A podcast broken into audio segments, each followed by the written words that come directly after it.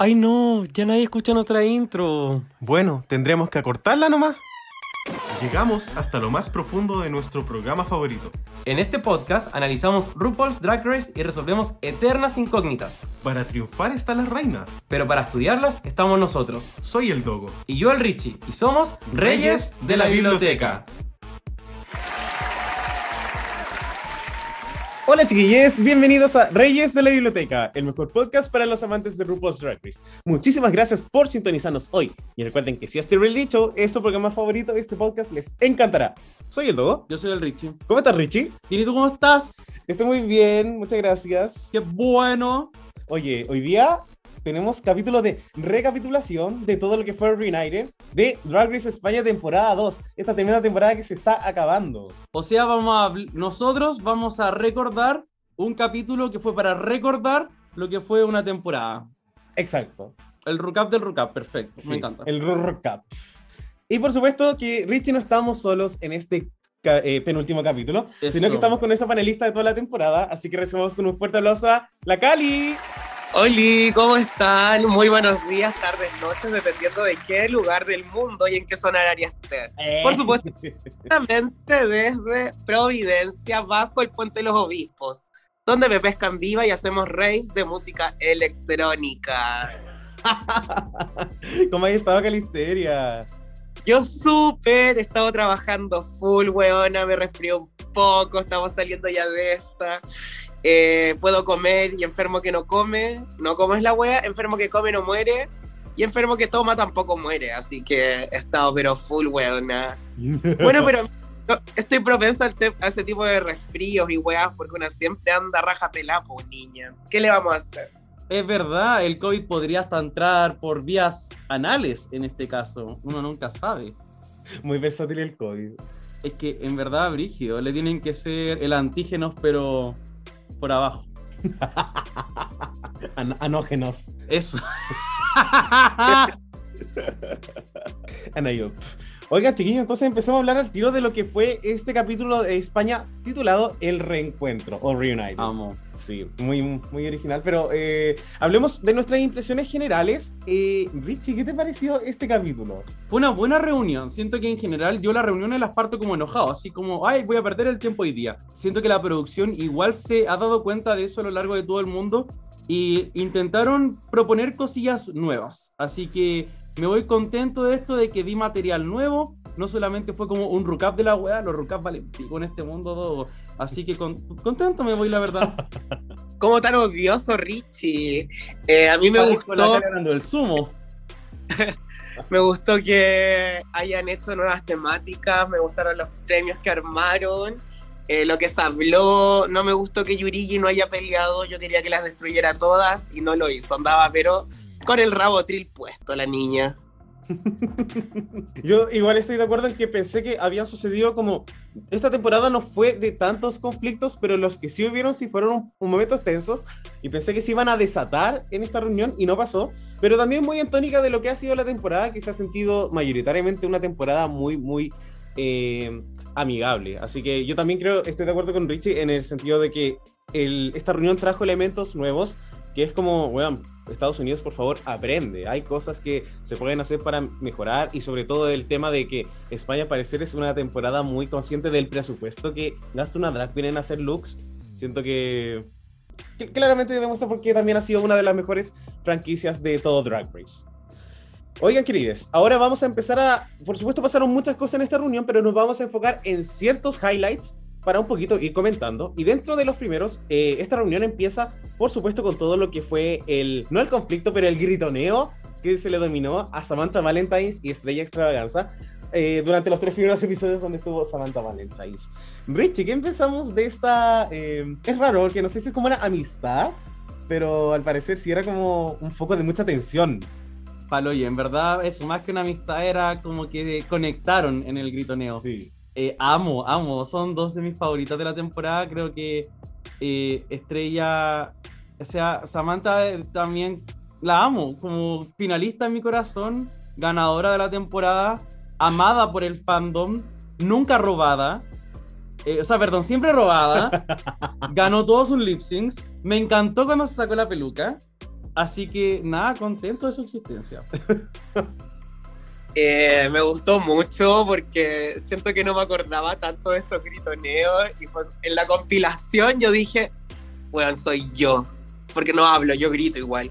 Y obviamente siempre autorreferente por niña, así que me siento muy eh, eh, Samantha Extravaganza el, el día de hoy.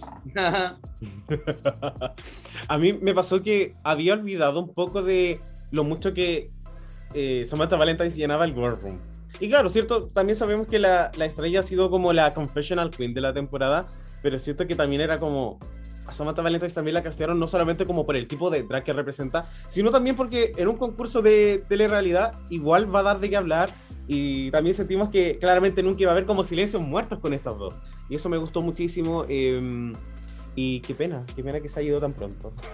Te amo, Samantha Valentine. Yo creo que en Canadá versus The World la final va a ser Samantha Valentine contra Ocean Aqua Black. Bueno, mejor top dos. Imagínate ese top dos, conche tu madre. Bueno, como que amo el, de, el desparrame del lipstick. ¿Qué sería esa weá? Bueno, no, chao. También dentro de los otros, también dentro de los otros highlights que se mencionan en este episodio, un poco les preguntan a las finalistas si creían que iban a llegar ahí. Y por supuesto todas mencionan, como Supreme le dice a Sharonne, bueno, casi todos dijeron que era como imp- casi imposible no verte en la final, y Sharonne muy humildemente dice así como que es una persona que está preparada para la batalla y que nunca baja la guardia. Eh, ¿qué, ¿Qué pensamos como también de este momento que se les pregunta a las queens como si pensaban que iban a estar en la final? Sentimos que es como algo innovador. Mm, no sé, yo creo que más que innovador es algo esperable. Pero igual me hace sentido preguntarles eso porque igual es como una pregunta interesante y podéis ver la perspectiva que tienen, porque algunas como, sí, yo lo sabía, yo soy una estrella, la weá, y la Sharonne estaba así como, es que yo soy penca, entonces no lo sé, había que como que cruzar los dedos, y, y yo estaba, pero what happened, como, ¿por qué? Eh, súbete el ego, eh, pero yo creo que la Sharonne sabía, sabía que era muy completa, estuvo dos días en el workroom y dijo, yo lo puedo hacer todo. Ellas son conocidas por una cosa. Cuando ellas van, el, el local se queda sin cervezas, pero cuando yo voy se quedan sin piscola.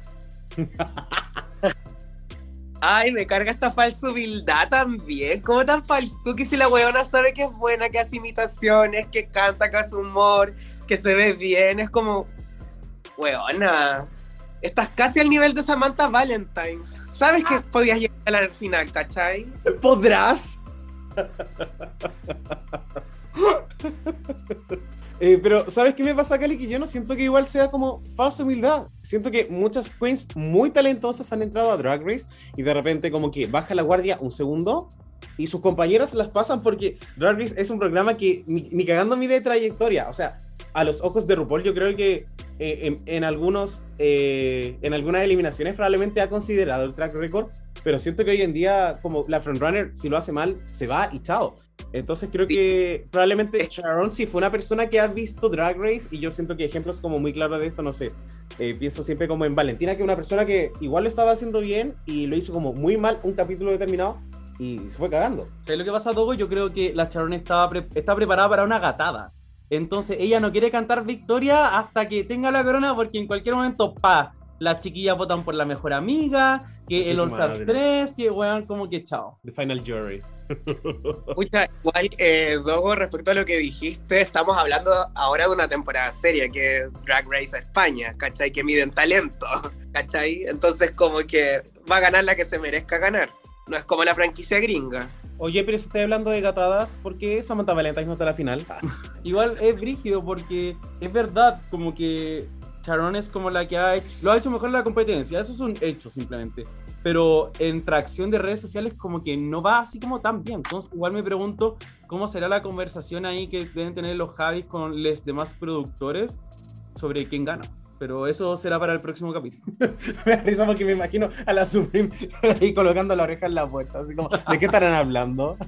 Eh, bueno, y yo también estoy de acuerdo en que vamos a hablar en un, en un ratito más como de un poco que, como quién creemos como que realmente va a ganar. Sin embargo, también me pasa con la Sharonne, que tiene un perfil que es tan perfecto también, que llega a ser como un poco aburrido. En el fondo nunca la viste caer. ¿Sí? Y claro, por ejemplo, a mí la Benedita tampoco no me parece como la persona como más emocionante del mundo, pero igual la vista hacer mal un reto. Entonces, entre comillas, sabes que hay como un poco de crecimiento y también eh, los mejores momentos de Drag Race en general es a veces cuando una queen toca como rock bottom y un poco tiene la posibilidad de ascender. Y siento que con Sharonne eso nunca pasó. Y no digo que sea una obligación propiamente tal, pero sí hubiese sido rico haberla visto como hacerlo mal un poquitito. Y eso nunca pasó. Realmente en pero, cuatro semanas, diez capítulos, nunca sucedió esto. Pero como la Carmen Farala tampoco. Pero Carmen Farala sí, le, sí, pero sí, igual por ejemplo en el Snatching aparentemente fue low. Y fue como su semana como débil, que tampoco fue tan débil. Oye, y eh, bueno, también por supuesto pasando a otro de los temas. Eh, una de las, me iba a decir como early outs, pero cuarta eliminada no es un early out técnicamente. Para mí mm. es como middle of the road. Eh, Jota Karajota tuvo como un segmento bastante extenso. Eh, con respecto a algunas mentirillas, o como según ella lo mencionó, como eh, decoración de realidad, eh, mencionó. ¿Qué, ¿Qué pensamos de la Jota y todos estos momentos icónicos que tuvo? Encuentro brígido porque eh, ellas, esta fue la primera vez que vieron material de la temporada. Eh, estas son las primeras imágenes donde ellas ven lo que el público va a ver, ¿cachai? Entonces, como que yo vi la, la cara de la Jota cuando la estrella estaba como hablando mal de ella en un confesionario y como que la buena quedó. En verdad fue así como, chucha, como quizás para ella fue de verdad así como que ella pensó, no, va a salir música emocional, va a salir un confesional mío llorando y todo, va a ser un momento súper importante. Y después cachó que en la edición va a ser como que va a quedar como la delusional, la mentirosa, la, la ladrona, así todo mal. A mí igual me gustó que se le diera a Jota Karajota este tema como de... de esta edición, siento que le dio como más picardía a todo lo que contaba. Más encima podíamos ver así como escuchar las risas de todos los que estaban alrededor y ver las caras que ponían cada una cuando, poni- eh, cuando mostraban lo que sucedía. Y bueno, yo estaba cagada de la risa con las caras de la... Ay, de la Estrella Extravaganza. Siento que me dieron todo lo que necesitaba eh, y siento que no sé, po... Cuando, la, cuando le preguntaron así, ¿y cuál era una de estas mentiras que hayas contado? Y la buena, después de haber contado todo el tema de la capa, de, de la mujercita esta, no, hubiese no, dicho, ah, era la capa, punto. Igual bueno, hubiese sido icónico, así, rápida. Me pasa que algo que me encanta de la Jota es que me cuesta creer que, siento que tiene como tanta confianza al hablar, y tiene dieciocho años. Como que siento que Nika como entre ella y la Sharonne, como que siento que hay como un gap, como en términos de confianza, la forma en la cual se proyecta. Y no sé, siento que va a tener como una carrera como muy... Siento que es una drag muy prometedora. Y eso me gusta mucho porque se nota que Drag Race España, y lo dijimos en algún capítulo anteriormente, como que buscó los perfiles con pinza. Y la Jota igual trae algo interesante y que sea mentirosa, ¿no? Siento que igual le, le aporta carisma. Ahora, por supuesto, también si nos vamos a otro tema, tenemos a Grider Klee, que se...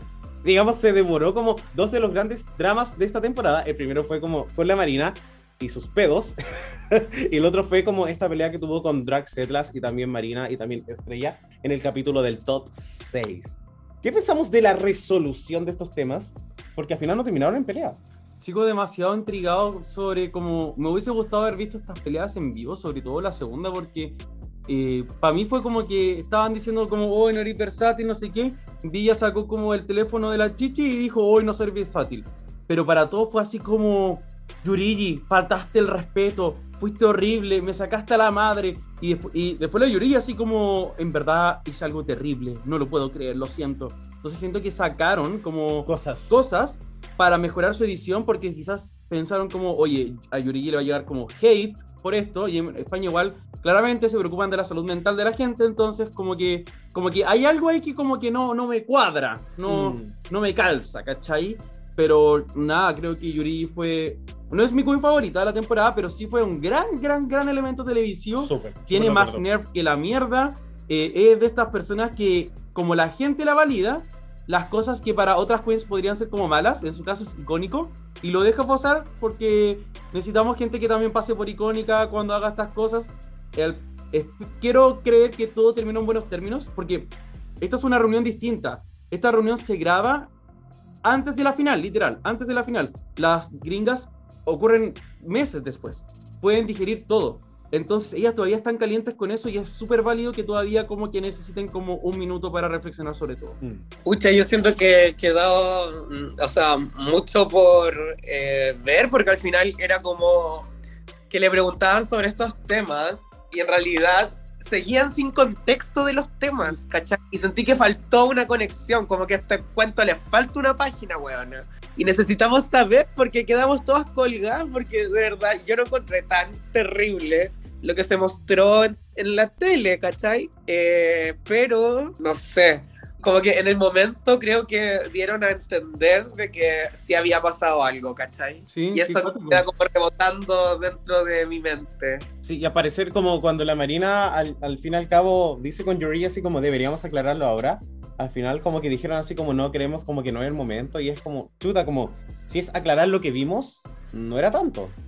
La de hecho, como que para mí eso quedó muy resuelto el, como el mismo día del capítulo incluso. Y fue como que hubo un silencio incómodo y para todas fue incómodo. Y la Sharonne después dijo como, es uno de los momentos más como, no sé si desagradable fue la palabra, pero dio a entender que era como el momento como que no aportó. Como el momento que no aportó en la temporada. Igual yo creo que cuando decían esto de como no es el momento, era como eh, la ropa sucia se lava en casa y no iba a aportar en nada conversarlo ahí con las compañeras al lado, con las cámaras. Eso no es necesariamente una conversación real y creo que el programa les dio el espacio de como no conversarlo ahí. Mm. Oigan, y por supuesto ahora pasemos a hablar un poquito de los looks, pero muy en general de los que vimos hoy, considerando que las queens no tuvieron una pasarela propiamente tal y siempre estuvieron sentadas. Entonces me gustaría que nombráramos de todos los looks aquel que dentro de lo que fue la reunión nos llamó más la atención o nos gustó.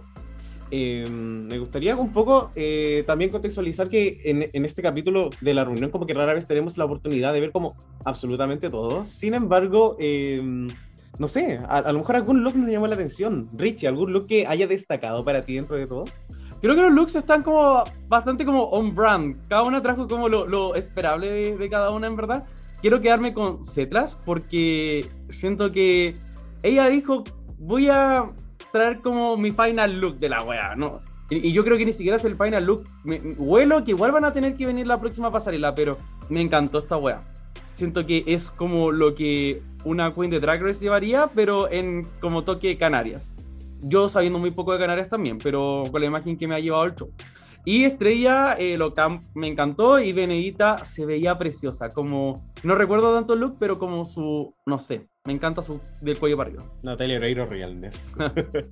Sí, eh, para mí el mejor look de esta reunión fue Yurigi, siento que se veía preciosa, era un look simple, bonito, combinó aros, color de vestuario, choker. Eh, siento que el maquillaje siempre está on point, eh, la peluca me gustó mucho. Y aparte ella tiene una sensualidad innata, así que fue el que más me gustó. Y eh, no olvidar tampoco a Estrella Extravaganza vestida de frutilla, weona, que era ver a Maldito Caramelo un día que estuvimos trabajando siete veinticuatro. Te juro que andaba igual vestida de frutilla la weona y con una peluca verde. Amo. A mí el look que más me gustó en realidad fue el de Draxerlas, porque siento que esta moda que es como muy este pelo y este maquillaje que a veces utilizan mucho las queens de Estados Unidos, como que no pensaba verlo en ella, pero este es como el, como el toque sofisticado. Y sí me da muchas vibras oh, de final look. Drag them, drag them. Pero siento que este es como, no creo que sea su, su final look, ni cagando. Como que siento que es como algo mucho más extravagante, pero igual la veo como ahora en la foto de pie y siento que ni siquiera se ve pequeña. Como que siento que hizo un gran trabajo, trabajo con la work. tela y el pelo desordenado me encanta, se ve muy muy bien y no, me encantó, me encantó. Y eh, un shout out a la Diamante que me gustó muchísimo el look andrógino, como que quizás si hubiese jugado más con su aspecto en la temporada le hubiese sacado como mucho provecho a, a los looks, siento que acá se ve muy bien.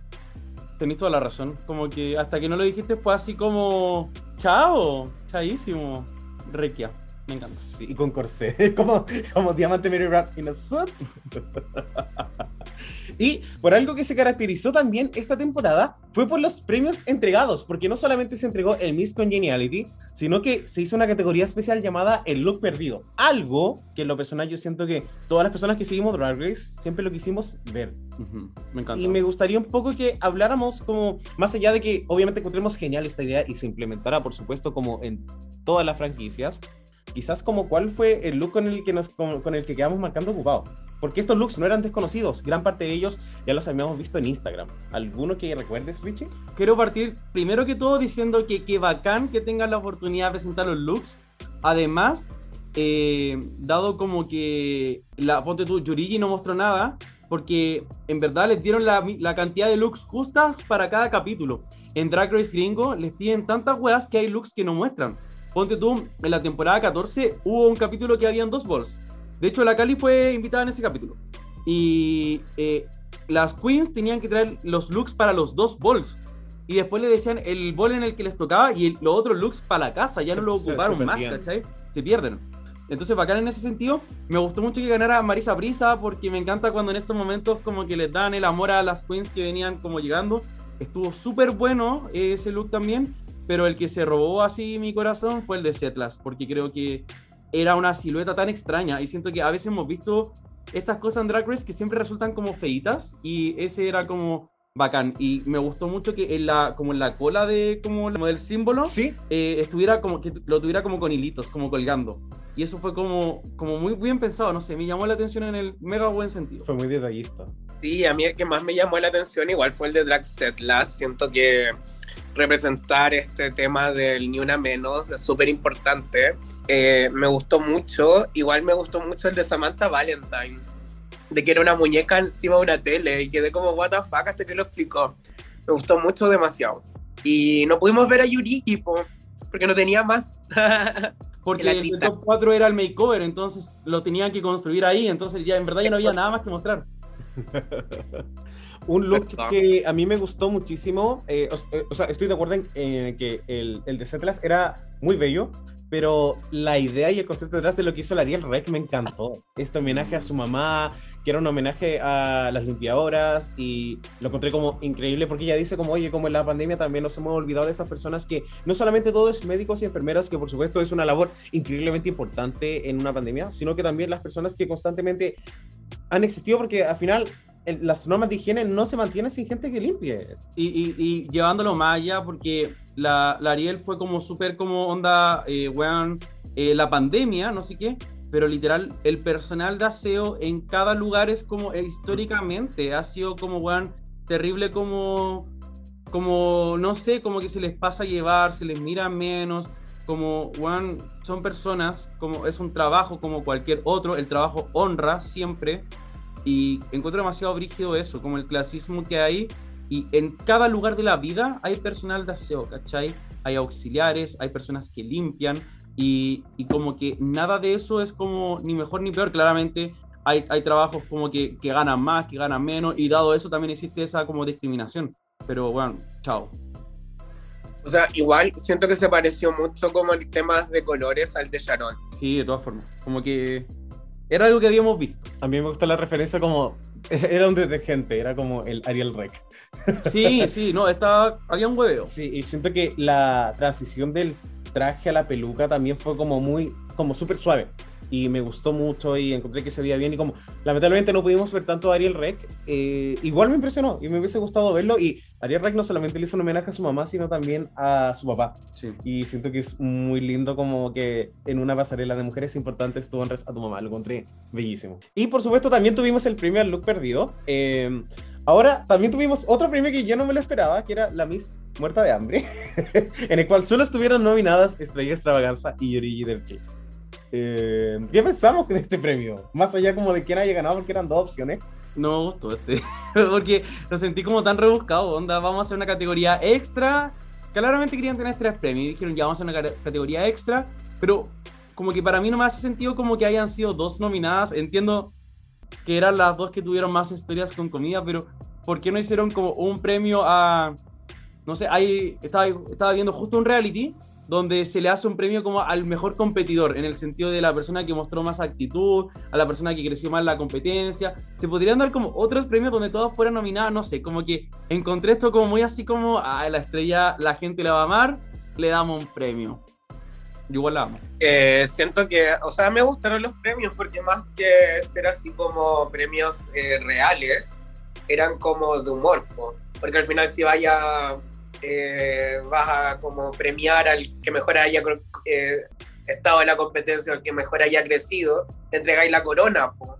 Si para eso es el reality. Sí, no, sí, y me hace sentido. Yo igual lo que he rebuscado, eh, pero al parecer Drag Race España es como una familia, entonces al final creo que si ellos pudiesen haber dado más premios, le hubiesen dado un premio a cada uno. Estoy como cien por ciento seguro de eso. Eh, y por supuesto también lo que fue el premio más importante de la noche, en el cual también abre este capítulo donde muestran la, la caja transparente y donde ahí vemos las manos de las queens depositando los votos, un proceso que nunca se ha visto en Drag Race, solamente en la temporada diez donde cada una decía como voy a votar por esta persona, pero nunca lo había visto como en papel y en el conteo eh, ahí en vivo. Eh, mi simpatía, un premio que estuvo muy peleado entre Samantha Valentine y Estrella Extravaganza. Richie, ¿qué tienes que decir? ¡Felicitaciones, Samantha Valentine! Ganadora, patrona, mi simpatía, Miss Congeniality, reina de reyes de la biblioteca, patrona de Pasaladraga, de todos los huevos, Black Award a Drag del Año, premio Copihua de Oro. Te amo. ¿Y sabéis qué? O sea, primero, es que además fue súper brígido porque primero salieron como todos los votos a Estrella y después todos los votos a Samantha. Eh, me encantó que ganara Samantha. Igual fue brígido porque además Estrella es finalista y nunca ganan las finalistas. Entonces también hubiese sido súper interesante ver eso y en verdad quedé como contentísimo porque también le, le muestra a la gente que tu percepción de una queen no es equivalente a la percepción de las compañeras. Si te están diciendo, oye, a ti no te gustó Samantha, da lo mismo, las compañeras le gustaron, entonces, ¿por qué a ti no te gusta? ¿Le hiciste caso a la edición de un programa? Porque mira, como que la están validando, ¿cachai? Claro, y estuvo súper peleado con la Estrella, pero no era igual, pues. Exacto, eh, me gustó mucho que haya sido como que pusieran el voto los hueones. Eh, siento que es bacán y valía caleta como a las queens, porque al final, como dicen ustedes, uno no ve lo que hace. Quizás la Samantha en algún momento ayudó a todas las hueonas detrás de escena, ¿cachai? Con sus looks. Y, y, y bueno, uno no ve eso. Y me gustó mucho que Samantha haya salido ganadora, porque siento que igual la valía como artista, po, ¿cachai? Ante sus compañeras y ante el mundo, po. Porque al final, si no te gustó la hueona porque se sacaba la ropa o etcétera, se desarmaba haciendo show y era gritona, que la tita, po, porque sus compañeras la quieren. Perdón, quiero decir una última sí. cosa. Que yeah. en, en la wea gringa, cuando tú eres eliminada, te piden el Airbnb, el, perdón, el, el Uber y te vas. Pero aquí las eliminadas seguían como estando como en, en el hueveo y se notaba que compartían y todo. De hecho, la semana pasada salió una foto de Alexis Mateo con las eliminadas. ¿Cachai? Sí. Onda, ellas siguen compartiendo. Entonces, el voto a Samantha Valentine no fue solamente de tres capítulos y chao pescado, sino que claramente Samantha Valentine en los desayunos que tenían, eh, cuando comían puré con vienesa, en la polpito, completa bailable de la wow, semana, cuando comían los tallarines con salsa, el huevito duro de colación, la Samantha era la que levantaba el evento constantemente y eh, encuentro que es como el Miss Congeniality más validado de la historia. Ante notario público, Ricardo Correa. Amo. Y por supuesto, no nos muestran nada de lo que se viene en el próximo episodio, lo cual es una lata, pero un poco también es rico porque todo lo que vaya a aparecer la próxima semana va a ser como eh, algo que no esperábamos. Sin embargo, también vamos a ocupar este ratito así como muy muy cortito para hablar de nuestros favoritos. Amo. Y me gustaría que partiéramos hablando del lip sync favorito de esta temporada. Solamente uno que digas. Richie, ¿cuál fue el lip sync que más te gustó de todos? Eh, Samantha Valentine, pero no sé cuál de los tres. ¿Pero por qué te reí? No, yo podría tener esa opinión y me hubiese sentido faltado de respeto. Es, es, en verdad, ¿sabéis qué? O sea, pucha, siento que España siempre está como ahí nomás, como con los, los L S.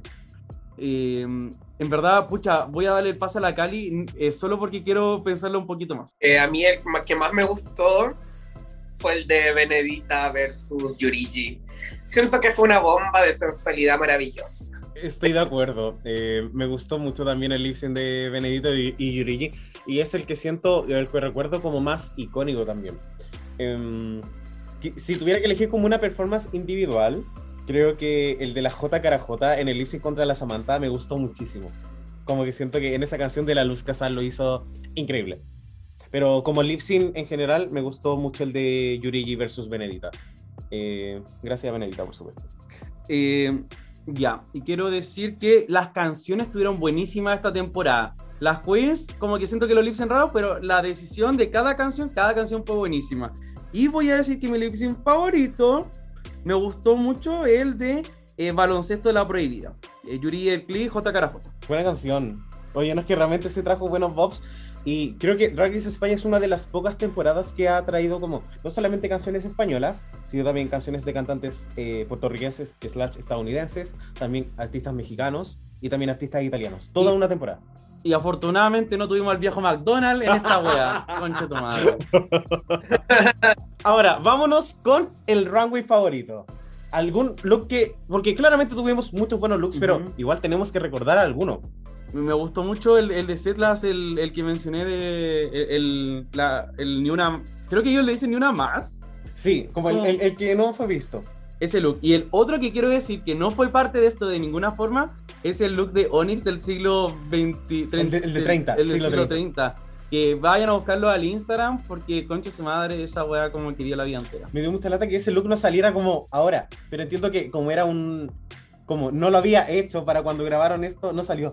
Sí, pero eh, hubiese sido claro, el mejor look de la temporada. Hubiese sido la zorra, la Fox. Eh, para mí, el mejor look fue el Laval, fue Sethlas, con el primer look, cuando salió como de papiro. Siento que para mí fue todo en la vida. Chao, bellísimo. Te juro. Y el de Yurigi para eh, mujeres españolas, igual me gustó mucho. Siento que eran trabajos detallados, preciosos.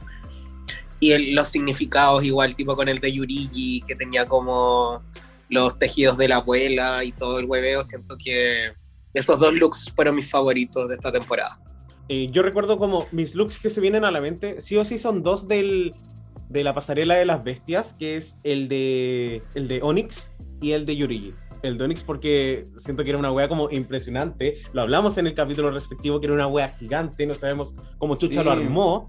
Y el de la Yurigi porque siento que era como una villana de Sailor Moon. Me encantó, me fascinó muchísimo. eh, ahora hablemos un poquito y recapitulemos los retos. ¿Algún reto o el mejor reto de esta temporada? El talent show, po, Dogo. El talent show. Se terminó el podcast. Chao. Mejor desafío ever. Creo... Y ejecución. Y ejecución. Ya, claro, porque los talent shows en verdad no están tan buenos. Creo que el improv tuvo buena ejecución también. El del OnlyFans y toda la wea. Ese capítulo lo encontré bueno. Todos los demás como que estuvieron a la altura. Makeover estuvo a la altura, comercial, el estuvo, bol estuvo no, a la estuvo, altura. No, ya, pero sí, pero creo que el talent show en verdad fue como el highlight de esta temporada. Maravilloso. Bueno, el talent show igual es el, el, el episodio mejor puntuado de Drag Race, así como a nivel mundial. Sí. Igual, yo creo que el talent show me gustó mucho, pero los desafíos de comedia como el Rose, para mí fueron chao. Como que... Llegaron las hueonas de la primera temporada, ninguna lo hizo mal excepto Benedita, entonces siento que me gustó mucho. Mejor eh, episodio de Rose en la vida. Claro, y, y también estoy de acuerdo en que siento que los, no es como que nos ofrecieron un reto nuevo, pero lo que se demostró en esos retos fue como otro nivel. Sí. Estoy de acuerdo en el que el talent show siento que, siento que en Estados Unidos como que hubiese sucedido que quizás seis queens hubiesen quedado en el top. Y me dio como mucha lata también ver como, oye, vieron como performances que realmente merecían como una ovación de pie y que no lo tuvieron, pero al fin acabas porque el nivel estuvo altísimo. También siento que fue como un gran, gran, gran capítulo y siento que en cuanto a concepto me encantó. Eh, y también el Rose, siento que todo lo que fue comedia esta temporada, si bien había cosas que a veces eran como un poco muy explícitas y yo no sé si quería ver como tantas cosas explícitas, eh, siento que estuvieron a la altura y a veces como una vez Drag Race de Estados Unidos, incluso Drag Race U K, y uno de repente queda como marcando ocupadas como weón que chucha, como un poquito cringe. Acá no me pasó eso y eso fue lo, lo entretenido. Ahora vamos con el último punteo que tiene que ver con la invitada favorita de esta temporada. Nos, ¿cuál fue la guest judge que más nos gustó o que más nos hizo reír? Ya, para mí eh, esta temporada fue Eduardo Casanova. Eh, este weón que vino como platinado de cara, pelo azul, con los ositos en los hombros. Creo que él llegó, la pasó bien, dio críticas, como que fue crítico también. Eh, a, agradeció cuando había que agradecer, eh, así que en verdad, como muy muy agradecido. Como que siento como que lo admiré, no sé. Y no quería dejar pasar la oportunidad de decir como hey, Ana Locking, porque siento que ella se ha enamorado de, de esa pega que está teniendo ahora. Se ha enamorado del drag, de, de la, como del crecimiento de las queens y chao, la quiero mucho. Ay, eh, para mí, por supuesto, porque es una persona que admiro hace demasiado tiempo y que yo quería en el programa y la quería y la quería, es La Prohibida. Siento que mejor jueza ever, eh, se veía preciosa. Eh, no sé, weona, como que yo aluciné, de verdad, fue como lo mejor de la vida. Yo quiero decir que me eh, fascinó ver a Choriza May como en la pantalla y siento que también fue como muy divertida. Sin embargo, siento que como, como cuando yo veo eh, jueces en Drag Race, siempre espero que lo que haga sea como una crítica constructiva y una percepción que un poco salga de lo, de lo normal. Y siento que la Ruth Lorenzo, que estuvo en el capítulo del top seis, les dio como buenas críticas en los comerciales. Y siento que fue súper constructiva y eso siempre se aprecia, obviamente. Pero, por supuesto, sabemos que se viene la final la próxima semana y eh, le preguntamos a nuestra querida Puebla, ¿qué team son? Eso. Eh, ¿Podríamos partir nosotros? Perdón. Sí, por supuesto. Ya. Eh, Cali, ¿qué team eres? Por supuesto soy team Yurigi, pero no, huevona, mentira, soy team eh, Estrella Extravaganza, me encanta, me encantaría que ganara una comedy queen de talla eh, plus y que sea campi, nada más que decir. Maravilloso. Richie. Eh, yo soy team Sharonne, eh, pero porque creo que es ahora o nunca, en Drag Race cada vez se premia a queens con menor edad, con menor talla de cintura y con menor I Q. ¡Ah! ¿Te cachai? Pero siento que ¿cuándo va a haber otras Sharonne en la vida, cachai? RuPaul no lo va a hacer. Y, y siento que con España ya, no sé, es como es ahora o nunca. Me encantan las cuatro. Si gana Benedita, chao, como lloro, ¿cachai? Pero siento que con Sharonne es como ahora o nunca. Estoy como igual, como pensando lo mismo. ¿Cuándo fue la última vez que tuvimos como una ganadora del perfil de Sharonne? Y siento que pienso en Chad Michaels, y eso fue como hace más de diez años. Y Drag Race un poco siempre está eligiendo los mismos perfiles. Y si bien Sharonne tiene como ciertas cosas que son muy similares a, a Carmen Farala, siento que son como las mejores cosas que podrían coincidir. Y siento que la única franquicia que puede tomar como una gran decisión, claramente no es eh, Estados Unidos, pero sí es España. Y lo mismo, como si ganara como Sharonne sería increíble, Benedita eh, también me gustaría mucho. Pero siento que hay como un espacio de crecimiento que quizás para verla en un All-Star o algo similar. ¿Y qué dice la Puebla? Oye, vamos a ver lo que nos dijo nuestra querida Puebla. Nuestro quequesote guión bajo nos dice Sharonne, porque es perfecta, no mostró ni una debilidad y siempre le fue bien, se lo merece. Patrón Super Pipes, nos dice Sharonne Patrona, porque es perfecta en todo, desde el capítulo uno ha arrasado. Clueless.ani slash Anapanes nos dice Estrella porque es chistosa y hermosa, simpática y bacán y entretenida y la mejor, la amo. Franco Franco punto L V nos dice Sharonne por su tremendo talento, elegancia y humildad, se lo merece todo. Rebelión en curso nos escribe que gane Benedita porque es cierto que propone un estilo de drag más vanguardista y por Yurigi. Eh. MacDucha nos dice la estrella obviamente, única, genuina, entretenida y espontánea. Bullet.base nos dice me gustan las cuatro pero me gustaría mucho que ganara Estrella, es el Kant de la temporada. Jaja.jajano nos dice quiero que gane Estrella, conquistó mi corazón desde el capítulo, me imagino que capítulo uno, pero aprendamos a escribir y es muy cercana con la gente. Amo, amo, maravilloso. Oye, y vamos a empezar a cerrar este capítulo porque fue cortito, Dogo, pero sí, lo importante es eh, la calidad de, del encuentro, ¿no? Exacto, del contenido. Oye, y entonces vamos a empezar a despedirnos de nuestra querida Calisteria que estuvo con nosotros en este capítulo. Te queda una semana de contrato hasta que te demos el sobre azul, así que empieza a, a, a decir cosas lindas, a darte vuelta la chaqueta para que la gente te recuerde bien. Hola, ah, qué buena, bienvenido a Reyes de la Biblioteca, ándate. Ah, ay, me quiero despedir de toda mi Puebla querida porque si la Puebla está conmigo, nada me faltará y nada me pasará, weona. Y esto, les quiero mucho, síganme en todas mis redes sociales, recuerden, si no les gusta este podcast, eh, me llamo Belica Rubik, y si les gusta, síganme en Instagram. Así que eso, besos. ¡Mua! Si no le gusta a Constanza Volcova. Y con eso, querida Puebla, nos estamos despidiendo hasta el capítulo de la próxima semana porque se nos viene la gran final. Así que les queremos mucho, les mandamos un abrazo muy grande y que tengan una excelente semana. ¡Chao! ¡Chao!